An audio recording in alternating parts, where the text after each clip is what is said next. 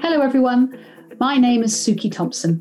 Welcome to Reset, the podcast, a place for you to get some inspiration and advice to help you live a more fulfilling work life. I do hope that your journey to feel more connected, more inspired, just a bit more energized starts here. Take a moment now with me to reset.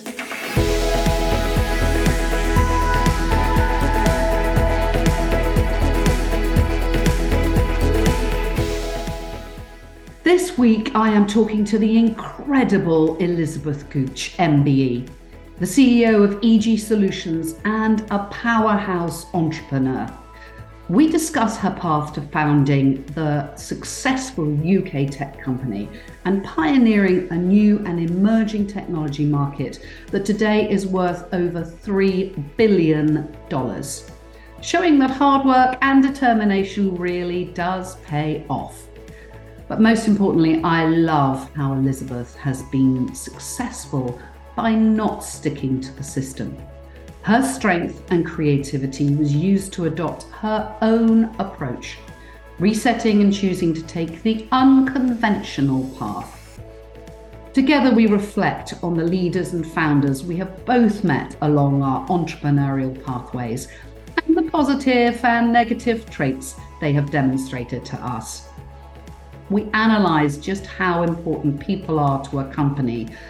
And Elizabeth reminds us all that the way you treat your people will come back and not only amplify your brand, but your own personal reputation. A poignant reminder to always be kinder than kind and continue putting your people first. If you enjoyed today's conversation, please click the like button and most importantly, share it with your colleagues at work and your friends and family. Thank you.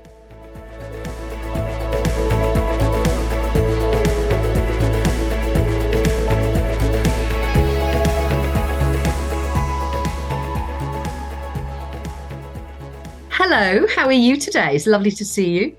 Lovely to see you too. Really good, thank you. You're looking well. Yeah, thank you. And um, on a scale of one to 10, how energized are you feeling today, Elizabeth? Oh, it's Monday. Um, I would say seven. Can I go seven? seven? Hmm, I think that's okay. It's 77 other days, but it has to be balance in your life, doesn't it, really? So I'm about a seven this morning. Yeah. Yeah. Um, we're going to talk today a little bit about, you are an extraordinarily successful entrepreneur. And what I love about you is you feel like uh, you're a wonderful mix of being unconventional but also built a very successful business so you're conventionally um, successful as a leader but there's lots of things about you and the way that you work you have beautiful I don't know, probably lilac hair. Um, you know, that's that's just not the norm. So I'm fascinated to talk a bit about that, and particularly, I know you've got um, you know, to talk about culture and how you create performing cultures that are also good and kind and nice. Um, but let's start a little bit talking about you because I'm always fascinated as to where entrepreneurs come from. Um, how did, did you know when you were young that you would be uh, an entrepreneur? No. The word I'd use when I was young is I want to be free. Oh. Um, freedom is one of my core values and um, freedom of thought, freedom to act. Interestingly, I did a post on this only this morning because a, a really great punk rock star passed away at the weekend. Obviously, got missed with all the remembrance thing, but um, I was a punk rocker. So my unconventionality started there from a very conventional family of all musicians. Um, and the only thing I wanted to play was my face. As I said to my father, what instrument I play my face. He said, Well, on you go then. Where's that effect? Um, so punk rock was um, it created a thing. It was about independence and freedom of thought and standing up for your rights and what you believe is is right as well, mm. um, and also opposing oppression of of any kind, of every kind. Um, and I don't think I ever stopped. I think I've ever, I've ever not been a punk rocker. I mean, the word punk has probably dropped dropped a little bit occasionally. I've become full on rock. I've rocked my way through my life. I think is the, a little bit of a hedonistic lifestyle. I think is probably what people would say about me. So I generally think that entrepreneurialism is uh, is a is personality flaw. Is founded on a personality flaw of some description, and mine was about just not wanting to be constrained in any way. Um, and I it wasn't helped by my mum teaching us there's no such word as can't. Right. This is quite this this was in at extreme level because my little sister was eight years younger than me, and we found her at the bottom of the stairs one day in tears, crying because she tried all afternoon to fly by jumping off the steps and couldn't do it. And she said, "But I've got to do it because mommy said there's no such word as can't." Yeah. So you know, I've, I've never seen obstacles really. So that's the thing. I'm, sort of blunderbussed my way through and worked it out as it went along. So, so if you look back at your school days, would they have said, um, you know, you are you are a little bit maverick and and perhaps you know, did it start then? Were you outspoken then? Yeah, two two things it would say. Elizabeth talks too much and she's a bit of a spitfire. I remember that on a school report. I got she can be a bit of a spitfire. I'm not quite sure what that meant actually, because I love spitfires as it happens now. They strike a thing in my heart when I hear them. Oh. So it's, but it didn't help that I was actually asked to leave school. So you know, nowadays you wouldn't be asked to leave school for what I was asked to leave school for, but it was asked to leave, and so. so I just I will have to ask. What were you asked to leave school for? Using bad language at the headmaster, you know, used an F word. And uh, I mean, nowadays you probably get a house point, and you'd certainly be a hero amongst your peers, but it wasn't quite the same then. Mm. So, um, yeah, it was a, it was a case of having to work. It came, it came from a, I wouldn't say poor family, but not certainly not well off family. Mm. Yeah. And so, getting away from it was a, a very away from motivation and always wanted to be free and wanted to work for myself, but didn't know what at. Okay. So that, that's how it came about. So you're there, having left school, you want to uh, have freedom. When was the kind of first career reset that enabled you to begin to? Age 26. I know it exactly. So I, my, so my dad was like, well, if you're not going to university, you've got to get a job. So I worked in various part-time things, including some factories. So did some production management work. Wasn't a production manager. I just followed him around making his tea and filling up his clipboard with paper. But I was just fascinated by the whole way that production lines worked. Um, anyway, that wasn't enough for my father, who then said, "You need to get a proper job." And by that, then he meant in a bank because banks were proper then. Mm-hmm. Yes. David didn't at one point in our history. Mm. Um, 2008, remembered exactly. So, um, so I went and got a job in the management trainee scheme at Midland Bank, and after six months, wanted to leave that because it was extremely boring. Um, and they said nobody leaves the Midland Bank trainee scheme.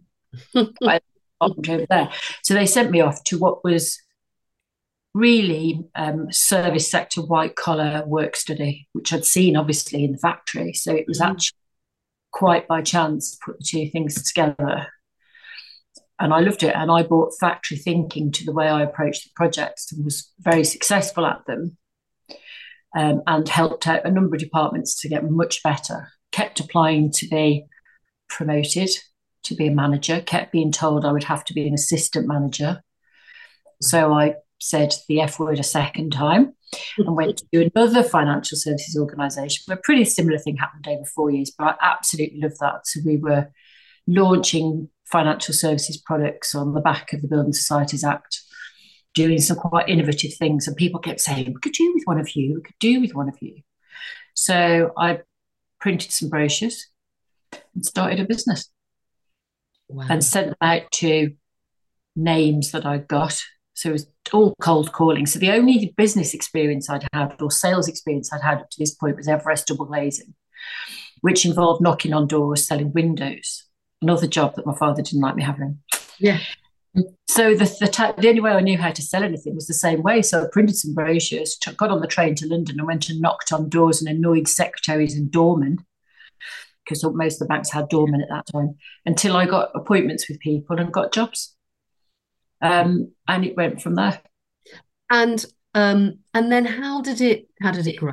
So I mean that's a it's a fantastic start, isn't it? And it's how so many kind of you know small businesses start, but then they don't manage to scale. What happened? Um, so interestingly, the guys who I'd worked with at the Building Society also wanted to be free. They also wanted to work for themselves. And so they were very much of the, you know, you get the jobs, we'll leave and we'll come and work with you. And so they did. And so we were a gang of merry, merry men. And the, and the, and the thing about the, that team was we were a great team and we delivered great results within our, within our company that we worked for at the time. So when we translated that into we're now doing this for clients, they were just wowed with the energy and the enthusiasm and the delivery. We had a really, really tough boss um, in that company. Mm-hmm. And so, you know, what was great about him was that, you know, he really raised our standards. What was bad about him, he was a bully, but actually it didn't bother me because I've been used to that all my life anyway. So I, I, don't think people were quite so precious about, I'm not, I'm not saying bullying is precious, but I don't think we recognised that it was so bad. No, I think we, no, no, no, absolutely. No, I'm absolutely convinced we didn't. I mean, we had cane at school and board rubbers thrown at our heads. So if you live, if you grew up in a, an environment of violence, you didn't notice bullying at work. It was a sort of actually it was pleasant behaviour, really, compared to what you'd had the kickings on the street type of thing. So um, yeah, so so that started it. So that was a group of us, and it, and it went from there. After two or three of these big projects, we realised there was actually a a common there was a common problem and well, there were two things that actually we did. One was we're growing, we now realise that if we don't sort of design what we do, it's growing in a very haphazard way. So we've got to stop and go, actually, of all of the things that we do, this is the thing that's the most successful. Let's back that horse and and follow that that thing only. The theory being if you chase two rabbits, both get away. Yep. So we're going to chase this one rabbit and then realizing also that that could be systemized in a way that we could actually build a technology product. And so the technology product came in, which layered on top of services, then some software licenses um, and you know maintenance because it was all one-time licensing. Then with old old school maintenance contracts. Um, about project number four, actually, I'll go back and tell you the story about how the software was launched. Yeah, yeah, yeah. We'll talk about that once we, once we'd actually developed the product and implemented it about four times, I got a mass, a big phone call, the phone call that you always want to get, which is the IT director at a life and pensions company wanted me to go and meet him, and it was like, oh my god, good to see God. Mm-hmm. Anyway, it would give me a kicking because they decided to network this standalone software, and it had brought the network down. Mm-hmm. So I, I, said to him, well, it was never meant to be networked, and he said, well, I'll have you know, young lady, because I was young then. Yeah. This is mission critical software. You need to go away and develop it to work on a network. How much will it cost me? And I just plucked a number out the air and said 200,000. And he said, Well, do me a contract and let's get on with it. And I don't know where this came from, but I said to him, and obviously that means we keep the copyright because we didn't use the word IP then. Yeah. And he said, Oh, of course. He said, I'm not in the business of software. So he actually gave me 200,000 to redevelop the software as a networked thing.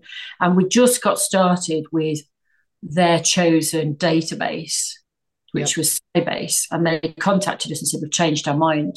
We'll need to repay you that first 80,000 to redevelop it on Microsoft SQL. Um, and that, that started our partnership with Microsoft. So I, think you, you make your own luck by being in the right place, but you know, luck does come into it. I'm absolutely convinced of it. And there was yeah. just absolutely amazing stories about you know another client that gave me three checks for two and a half million and then rang me up and said, "I don't think I should have done that. Can you put them in our bank account and draw it down as you do it?" And I went, "Yeah, yeah, that's fine." You know, that, those things wouldn't happen. So pre 2008, where there was like, clearly no financial controls, we, yes. we got loads of stuff, and including on that project, turning up to install software, no um, network, no no um, network software had been purchased. And he sent me around to PC World to stick it in my car boot because he couldn't wait three months for IT. You know, stuff like that. You just now that they're like, oh my god, cyber and all of that sort of thing. So yes, gosh, gosh. So um uh and and the company was it did you call it um uh EG Solutions from the beginning? Was it yeah, always by, Why did you split that? well, it wasn't by accident. It was we got we we all sat around. We went, what are we going to call it? What are we going to call it? We, we can't decide. We couldn't agree on what it was going to be, and we needed something because people were chasing us for invoices. We hadn't got a company name. Yeah. So the guy said, "Well, he said, tell you what, call it um, um, call it EG." Um, and then we'll change it once we've once we worked out what it is. But it got going at such a pace; it never changed. And you know, I absolutely hated that in the end because it was like being over a corner shop. You know, and obviously everybody else had all really great names like Dolphin and Orange and you know whatever, whatever, and it yeah. called it. And so many people called it Egg, which was extremely annoying because there was a financial services company called yes, Egg. There was. Yeah, there was. Yeah, not not them. the software was launched with um, a deck of 35 millimeter slides, which I think nowadays you might call an MVP. Uh, and we launched it at Gaydon with, uh, I don't know, I'm going to say about 50, 50 financial services companies there. Mm. We took three orders on that night and we used those that money, um, which were deposit invoices, deposit, deposit uh, orders. We used that money to get started with the product and it went from there. Um, until we listed, we raised no money, and all of our software was developed out of or paid for out of the profits that we generated on the service side. So it was bootstrap, but you know, cash had to be cash generative because I started it with a pound. Yeah, so. yeah, and you know, at that sort of time, you know, there were a few female you know leaders of businesses. They set up martha lane fox is about the only one i can think of but there weren't really very many. And i know talking to other women um you know one there weren't that very many women. And secondly actually raising capital was really difficult. Um and what was it like for you? Did people did people even realize that you were that you built and were the founder of this company most people still don't, and I absolutely love that when I go on holiday and I'm me, and then people then they get round to ask me last because I'm probably the oldest in the group, and they go, "What do you do?" And I can tell them, and they go, and they're really shocked. Um, well, this whole thing about being a woman. Uh, when our business was sold, there were actually three female CEOs on AIM running tech companies, and two of them, one was bought out. We were both we were both bought out. Two of us bought out at the same time she was retained. One was retained and kept in another role, but she wasn't the CEO. Um, but I'm going to say it, none of that ever mattered. I mean, there was one. There's only one. Well, two stories actually of you know what what people nowadays might call sexism or ageism, where you know isms. Yeah, I think by virtue of being a punk rocker, where you basically walk around with your fingers in the air all the time, you know, you didn't care what people thought. You just got on with it, did what you needed to do, and I I think that's the case, really. So my daughter would say to you, if, if anyone ever tells me you can't, I will return. Watch me. I'll just go and do it anyway. so, so it's you kind of determined, I think. Just be determined. Yeah, it's interesting. And then, you know, as it was growing, how did you create the culture? Did you have a feeling for this is how I want the business to be? This is how I want it to grow? This is how I want it to feel working there? Or did it just evolve? Uh, I think I had a very clear idea of the type of people I wanted to work with. Right. Um, and that in turn created the culture. So we had um, very clear values, values which followed the mnemonic of can do. So you were very much a sleeves rolled up, pragmatic person. Um, get on with stuff, very driven, you know, those those type of people. If you were a person that wanted to sit and pontificate and write a lot of reports, then you wouldn't fit in that culture. Because our whole business was not about report writing, our whole business was about working with others to help other people be better. So we had a very clear vision of what the business should do, which was to transform operations management throughout the world and to help ordinary people deliver extraordinary results. Those were the two parts. So it wasn't about us doing the transformation, it was helping people to transform their own results. I mean, they in doing so, they would do better. So our business model was basically we'll deliver the software and the implementation services. When you get the results, then you will pay. We'll teach your people how to do this and sustain this after we've gone. And that led to two things. One is you've got to make sure it works because you want to get paid for what you've done. but you put in the, the cart well and truly, you know, the horse well and truly in front of the cart, which is you've got to make it work for the customer first. And the second thing was the sustainability side of it meant year on year they would keep repeating and keep, you know, rebuying. And that was really material to us. So hiring people who would who could deliver. You know, none of this theoretical project management stuff. Oh, I sit behind a computer and I do it all on Microsoft Project. I don't care about that. You know, we would use a very simple Gantt chart and we'd have everybody around the table. It's like, right, let's get things done. Let's get things done. Um, so very much pragmatic culture, very much can do. Everybody really wanting to deliver that result for the customer. And we had long serving people, a good chunk over 10 years, over five years, but equally, we did have a, I wouldn't say a revolving door, but we did have a door that mm. if it didn't work in the first six months, then, you know, that door was there to be used. We were really absolutely clear about that. Right. Uh, um, yeah. And I mean, you said uh, that the way that customers paid is it, on result, then they then you'd be paid. Was that um, a model that was in existence at that time? No, I made it up. I read a book I can't even remember who it was by, somebody to do with hotels. And it was this guaranteed payment by results model in the US. Um, and it sat in front of this client who said, Well, why would I use you and not? I can't remember who the big five, one of the big four it was, and I can't remember who it was at the time. And I just, quick as a flash, said, Because we guarantee the results with my fingers crossed behind my back that we could do it. Um, and after three projects, we realised it was it, it was it would deliver. So the guarantee was we will improve productivity by 25% in six months, but time and time again it was 30, 40, 50%. Mm-hmm. Just by teaching people how to manage work and people better. Um, and so it was not just work harder, but it was actually work better within their as well. Yeah. And did you have any times when it didn't work and you didn't get paid?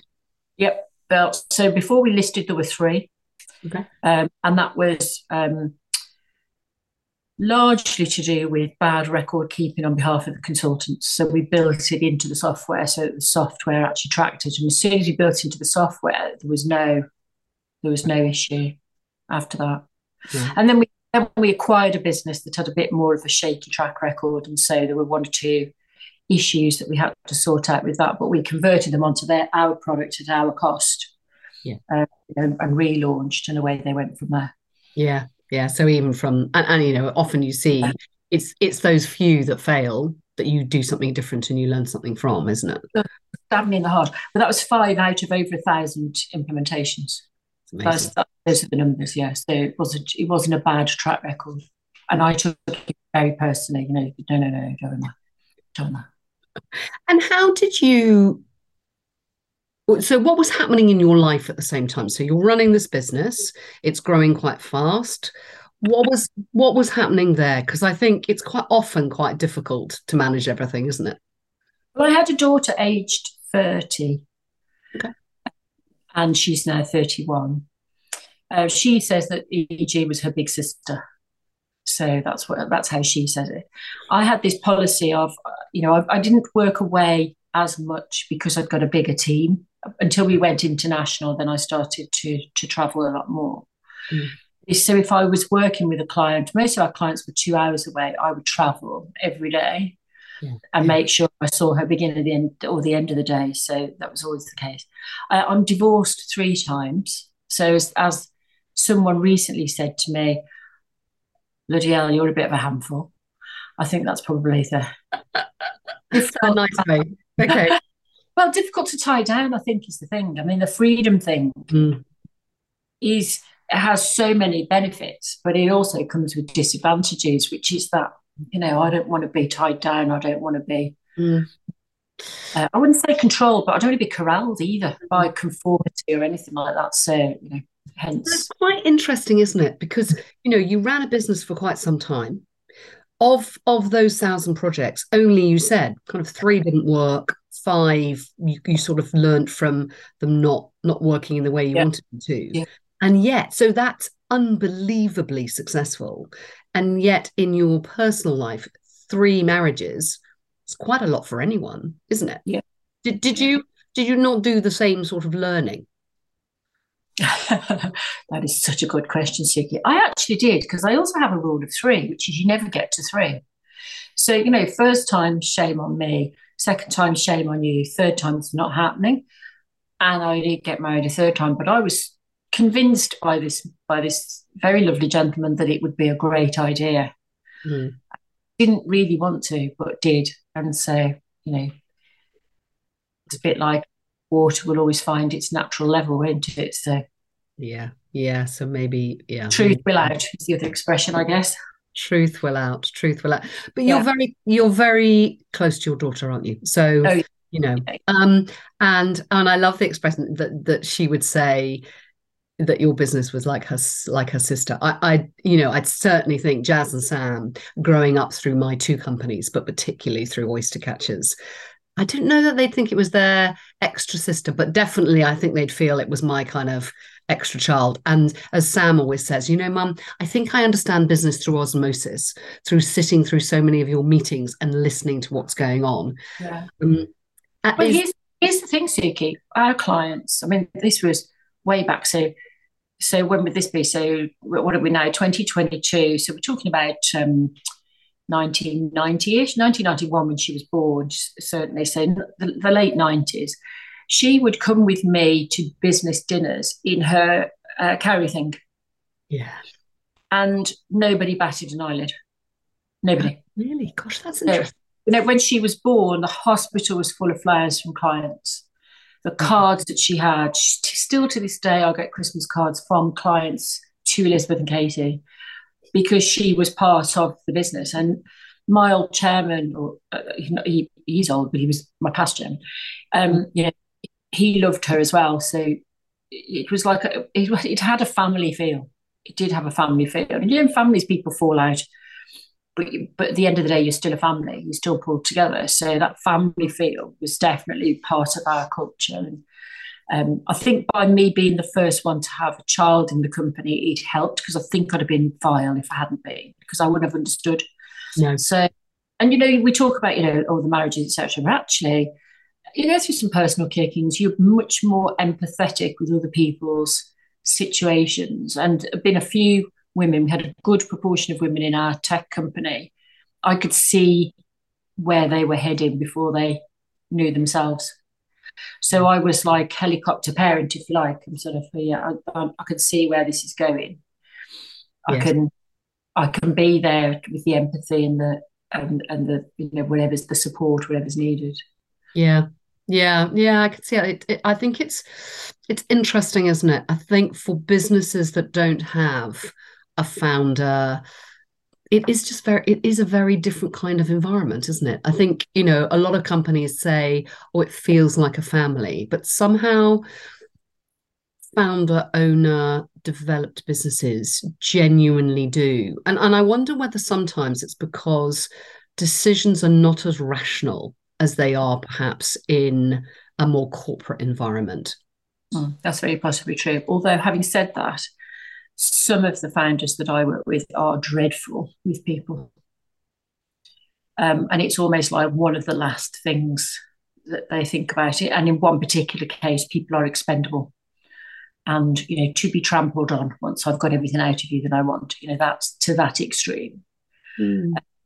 And so, you know, I, I have this sort of eight point core strengths that founder CEOs need to develop. People matter, what's called people matters, but we drop the S occasionally because people do matter. You mm. can't, you know, the way you treat people will reflect on you, your on your brand, and it will reflect on your reputation as an employer later down the track. So just you know, be careful what you do. Yeah, yeah. So if you've got these these eight, um, what what are the key ones? Well, they're all key, unfortunately. There's a ninth, which often like I said, well, there's nine really, and they go, well, what's the ninth? And I said, well, the ninth is you. It starts and ends with you. You know, what is it that you want to achieve, and are you looking after you? Because if you don't do that, you can't do the other the other eight. But these are the eight really key disciplines, and you know, I talk about it being the the plates that you need to spin, and not every founder. In fact, I've never met a founder that can spin all eight well. I couldn't you know, sometimes I'd have to really double down on one plate because of you know circumstances. Could be a you know a customer problem or it could be you know financial crash 2008 and half your clients going bust and all of that sort of thing. So you, you've really got to double down on money. Um, but you know without those eight things the business will topple. And most tech companies that i see they're really really good at the product. Yes. Uh, and these other eight things just get just get forgotten. You know, the product is what you're delivering. Your business is the eight other things. So, you know, your, your vision and where you're trying to go to is, is vital because if you don't know where you're going, all the roads lead there, type of thing. Yep. How we get customers, how we service customers and retain customers, you know, vital. Messaging, you know, your proposition, that sort of thing. People, as I've mentioned, money, absolutely, and governance. You know, the the credentials for a business. I mean, you and I both sit on PLC boards, so we see the extreme of governance. Yeah. But a lot of tech companies, startups, etc., that take on other people's money, there's a level of governance that you have to have anyway because it's mm. the law. But the minute you take on other people's money, you're duty bound, I believe, to have you know a good level of governance and someone independent to help you make sure that you're doing that. Yes, Yes, uh, no, I completely agree. I wonder whether you feel that over the time, and now you know, um, you very much, as you say, you sit on uh, boards, you're non-exec, you work with other founders and entrepreneurs. Has there been a shift as governance and PLC companies have become, I think, in many ways, more aware of things like how to look after their people, of having good cultures, of you know this sort of balance that perhaps some of the entrepreneurial driven businesses haven't had that same awakening. Whereas i would have said in the past it was probably the other way around. You know there were there's some there were some really exciting but very people focused organizations um, that were that were owner founder driven. Um, but actually it's sort of reversed or is it just very much each their own so, my view on this is that you very rarely see anyone on a board with responsibilities for people matters. Um, and in fact, if you look at most agenda, board agenda, you very rarely see anything to do with people. Rodney, who I was talking about earlier, as a chairperson, he always starts with health and safety because of some of the roles that he's doing, well-being, health and safety and well-being. He yeah. once said the and it ends with who are your top three performers, who are your bottom three performers, what are you doing about both? If you're there the same thing three months on the row, what am I doing about you? Because you're not actually doing it. So that's the the mentoring that I actually had. But he himself was obviously a financial person. He wasn't a people person. But I mean, obviously, you and I both do REM. But mm. people is not just about money. You know, money is what they're legally entitled to for giving you their labour for the last month that's sort of get out of jail card, really. That's your yeah. bottom Maslow. How you look at people is then the rest of that pyramid and how far up you choose to go. Um, you know, just running a few training courses on team building and stuff isn't isn't really what it's about, is it? No. So in terms of do I think it's changed? When I joined financial services, first job, I was told financial services is a people business. And that is most definitely the case. The processes were dreadful, systems were dreadful, they were collections of people doing things. Um, I think actually people stuff has, even with the growth of legislation to protect people, I think the actual people stuff has reduced. Yeah. Um, and ESG is trying to address that balance, but even then, you see people's eyes glaze over it's like, oh, another thing we've got to comply with, and don't really understand what really trying to get at. Yeah, yeah, I completely. Uh, it's it's fascinating, isn't it? That, and I wonder whether it will change in the future. And obviously, you know, that's partly what Let's Reset's about is just trying to get businesses to understand the energy of the people, the way you treat your people will have a direct result on the their delivery, their performance, and also their happiness. And actually, you know, we kind of all want to be happy. It's just strange that when we go into the business, we don't talk about that anymore. It's kind of like, you know, and, and, exactly. And you go into a board meeting and nobody would ever consider whether you, our, our people are happy or not until you get yeah. about, you know review. Yeah, it's it's um it's it's got a way to go, hasn't it? And actually, talk about reset, which is great great words by the way. Um, obviously reset with COVID, explosion in demand for people, not enough people um, for the jobs that were around. We're now having another reset with a recession where unemployment is meant to yeah. increase. So, what happened when we have the first reset? Everybody starts worrying about well-being. My fear is we reverse back again with a recession and unemployment. Well, it don't matter anymore.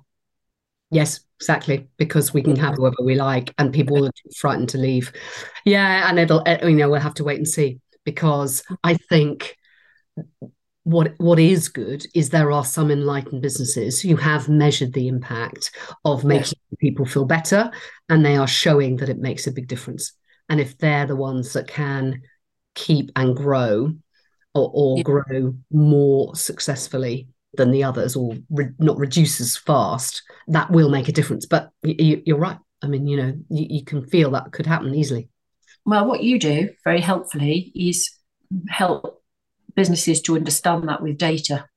And when yeah. that data can be linked to the finances, now we've got attention. Yeah. Yeah. Because customer service was always spelt COST, you know, this is going to cost us. Um, how can we reduce it? Meaning, you know, reduce the number of people doing it. Um, same same thing with people really. When they see there's actually a, almost straight line between well-being and profit yes. then, I, then then maybe we'll get attention. So thank you to you for for bringing data to the whole subject of well-being. Thank you, Elizabeth. Thank you. Um, let's come back to your business. So um, there's EG, and you are uh, grown, and you decide. Did you decide? That you wanted to make some money did you decide that you wanted to just float it what what made you move and reset that last bit of the business uh, well, definitely there was some ego in there, but um, mm-hmm. the real reason was because we'd never raised any money and we wanted to do another redevelopment of the software big scale. So, as I mentioned, we started out in the world of um, one time installations, one time licensing. And when those licenses were installed, we went onto the client software. We wanted to move to a hosted platform, and so we needed to redevelop the product again to be able to do that um, and to, to move into the cloud. So we were going to go to VCs, get some money, and then we hired a finance director who thought it was a great idea to list on AIM. Chairman didn't want to list; he didn't think the business was ready, and he was 100% right. So you you know we'd never go. I think I've got two answers to this now. Would you ever go from never raising any money at all to listing? The good advice would be no, you wouldn't do it. But I have to say, what I see amongst the younger founders that I work with now is raising money is a full time job. They're constantly at it, and there's a lot of noise associated with it. In hindsight, listing on AIM was much easier than they have to go through. So we went from um, having never raised any money to listed in six months. Wow. Um, wow. So give us just give us a bit of an idea about the size of the business then and, and then what happened when you listed. Give us some numbers. Um, well, uh, four million turnover, but starting every year at zero because we got no recurring revenue. Yes. Um, and so the the goal was to swap that one time revenue for recurring revenue. So effectively, you're starting again and building that up. Um, and in four years, we built, you know, a really good recurring revenue book that got us back to that. But I mean, it was um, in the eye of the storm, let's say that, because um, our business was 80% services and all one time revenue.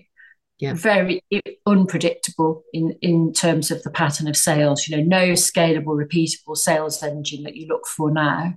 So it was very hit miss whether we hit the numbers or not. And you could literally miss two weeks by the year end to get a signature on something and you get a profit warning. So we had a we had a history of we went from being the darlings of AIM one minute to being the worst thing ever. And so, you know, my my shareholder meetings were either lovely warm cups of coffee or, you know, I'm sitting with my back to you because you're really annoying me. You haven't delivered the numbers. It was brutal. That was that that side mm-hmm. brutal. Um, so yeah, that's that's how we ended up on AIM. And did anyone teach you what to do when you went on to AIM? No, but I did learn fast by making a lot of mistakes, which is why I say to you know my ment- mentees now, mm. you know, I spent 30 years making a lot of mistakes, so I can help you to avoid some of these. Uh, you know, that's the whole point behind it, really, is that you help people get to A to B quicker than you actually did. There was one particular analyst within a broker who used to spend quite a lot of time with me explaining what investors looked for. And being a good salesperson, I'm pretty good at joining dots and looking at strategy. Good strategy, good at strategy actually. Yes. So if somebody tells me this is what it is that people are looking for, I'm really good at going, well, this is where I am and that's where I need to be. What do we need to do? Yes. Um, but so yeah, that's mm-hmm. that's how we learned by making a lot of mistakes.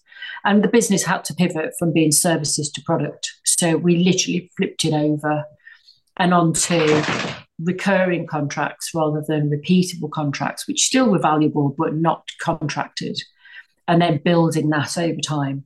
Yeah. And then, so how long, how much longer did you stay with the business, and and, and when did you decide to exit it? Um, it well, exit was 2017. Um, I think, if I'm honest, I'd have gone on forever because I absolutely loved what I did. I still love it to this day, and in mm-hmm. fact, only recently had to get the tool bag out to do it again for the first time in five years, and it was like it's like for I got like getting back on a bicycle. I can. Oh, I'm really good at this. I can do this. um, so, but you know, when you've got other people's money and you've got outside investors, and they get a chance of a good return, you know, some had come in at six pence, and the offer was one pound and twelve. You are duty bound, really, to listen to what the majority want, um, even if that's not what you want for yourself. No. No. And then the minute I signed, I'd got people ringing me up going, What did you sign for? We didn't really want you to sign. I'm like, What? yeah, no. Well, it's so hard, isn't it? You know, and and well, I was going to say, how did you then? Because I think that's another big reset, isn't it? You sell, you've built your business, you know, you, you've made some money, but actually, that's not necessarily the life that you want. How did you reset yourself to cope with a new kind of life? Um, I'm still resetting, I think, actually, to be completely mm. honest. Um, mm. And I do think there's still another business in me. And that's the thing I, I'm, and I don't particularly, I think I'd rather buy into something than mm-hmm. start from complete scratch. Just from a speed point of view, because I'm 61. Mm. you got to think, you know, if it's, if it's a 10 year cycle, you've got to be realistic about what you can achieve. So let's try and bring that back to sort of seven. Yeah. Um, you know, hopefully it'll go on forever, but you never know. Um, so I still think that's in me. Um, uh, helped very well by people that know me. So people who ran me up the next day and said, okay, no, it's tough, but I've got this. I'd like to have a look at it. And spookily, I think I did the same as I did when I started EG, really, which was go out there and do stuff until you see there's a pattern and then you can work out what the requirement is hence the model with the eight the eight strengths so yeah and, and how have you looked after your own kind of well-being what have you what have you done lost five and a half stone since i sold my company. Try that. Wow that's amazing. Yeah, I know. Well, I put I put one one and a bit back on, which is a bit disappointing. But I've got a bad a bad knee at the moment, so um, movement is important to my well-being um, and being outside is important to my well-being.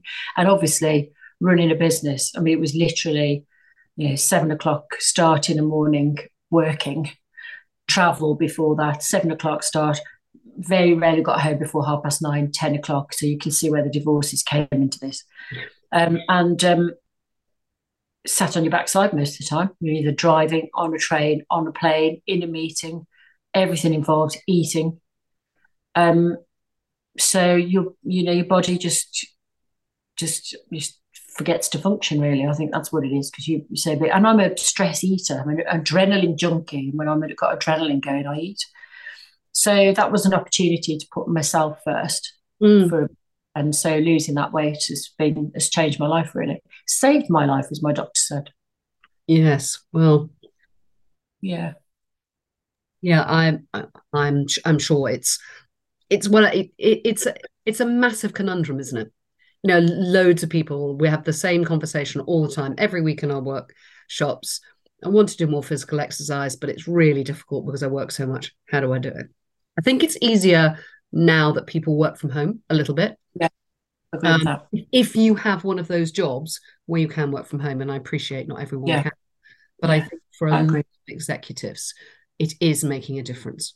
I do put it in my diary now, though, which I did never did before. Right. So you prioritize it. I, in fact, I have a little helper called a dog, um, and so he has needs that need to be met, and so you it forces you to do it. So, mm. uh, although the world's laziest dog, but you know he still needs to go out, so that helps. So I just you know made that the focus, um, and away we go.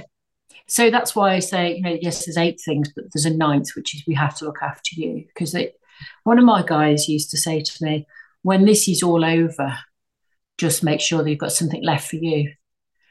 And I used to go, yeah, yeah, yeah. And actually, turned out to be 100% right. You know. Yeah. It's so interesting. I, I was talking to executive the other day, a COO of a large company. And, you know, we were talking about this and, you know, he, he would resonate with a lot of things you talked about, apart from he's a cycling fanatic as well. But he said, you know, even I've been on holiday, I always work on holiday. I always work at the weekends. He was talking about actually, I don't even really like working from home. I like coming to the office. So I'm either present and physically there or I hide away on one of the floors. Actually, happily married, he would say. Um, but I think the adrenaline of just being there doing it is so strong and so apparent that you know you you say the question he goes oh well i do cycling. Yeah yeah but do you competitively do that? Yes. Is there anything you don't do that you're measuring or you're competitive at or really is for you? And i think the answer is no. No. But at least when he's cycling he can't be on his laptop because you do have to yes. It's quite and it's quite solitary. So i would i mean walking is my thing. And but it, it needs to be a walk of 45 50 minutes and i'd find the first you know 20 minutes you're just getting into the rhythm. And when you get into the rhythm then it becomes meditative. And i think cycling is like that for people. And it's it gives them a chance to switch to switch off with no contact.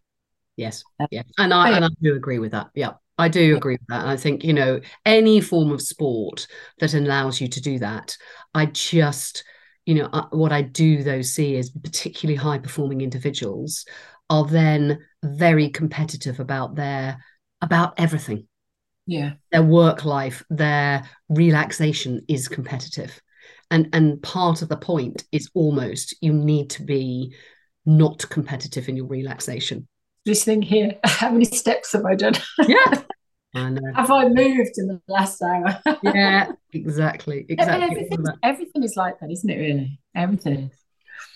Yeah, I think it is, and I think you know if you're if you're that kind of person, it is um it, it is the way it is. So um finally, then Elizabeth, you said you think there's maybe one more company in you. Um, you are, you know, very close to your daughter still um, you know, I know supporting and talking to her about what she's now doing in her life. Um, you're helping and coaching other entrepreneurs, and you know, you run REM and businesses. What is there anything else? Is there anything else in the in your life that you think that's what I would like to have to make you feel that uh, you're complete? I feel I'm complete already, which I'm very fortunate to be able to say that. And I, but I also feel I'm at a strange point in my life because obviously divorced, built a successful business, sold a successful business. You know, can have a blank sheet of paper in front of you. Had the big house, sold the big house deliberately to downsize because it was just too much. You know, just too much noise.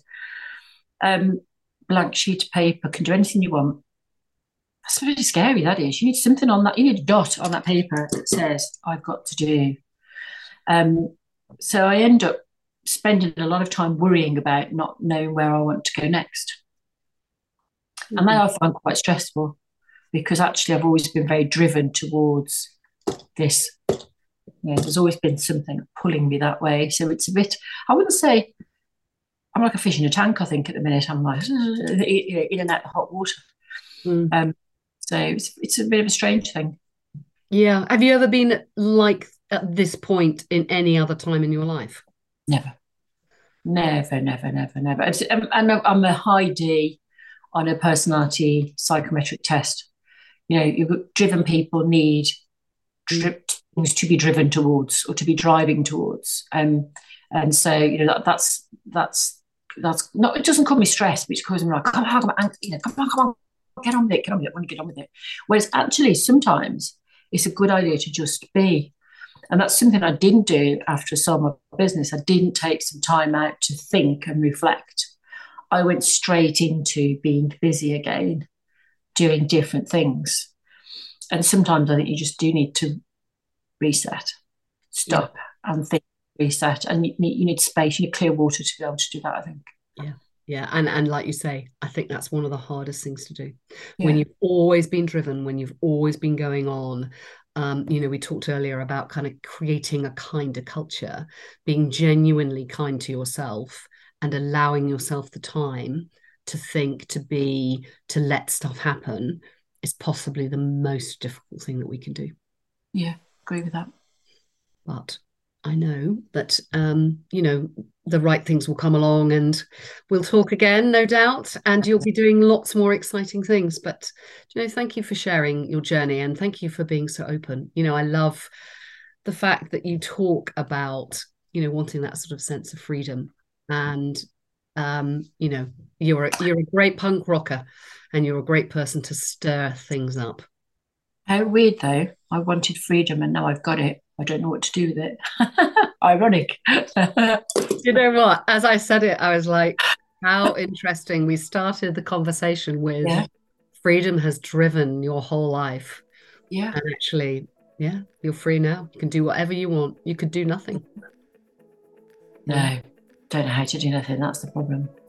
Exactly. Exactly. Well, thank you so much. Lovely to talk to you.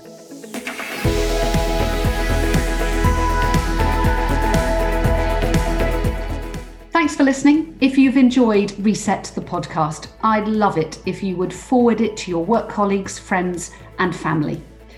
Reset the podcast is a Let's Reset and Advertising Week global production.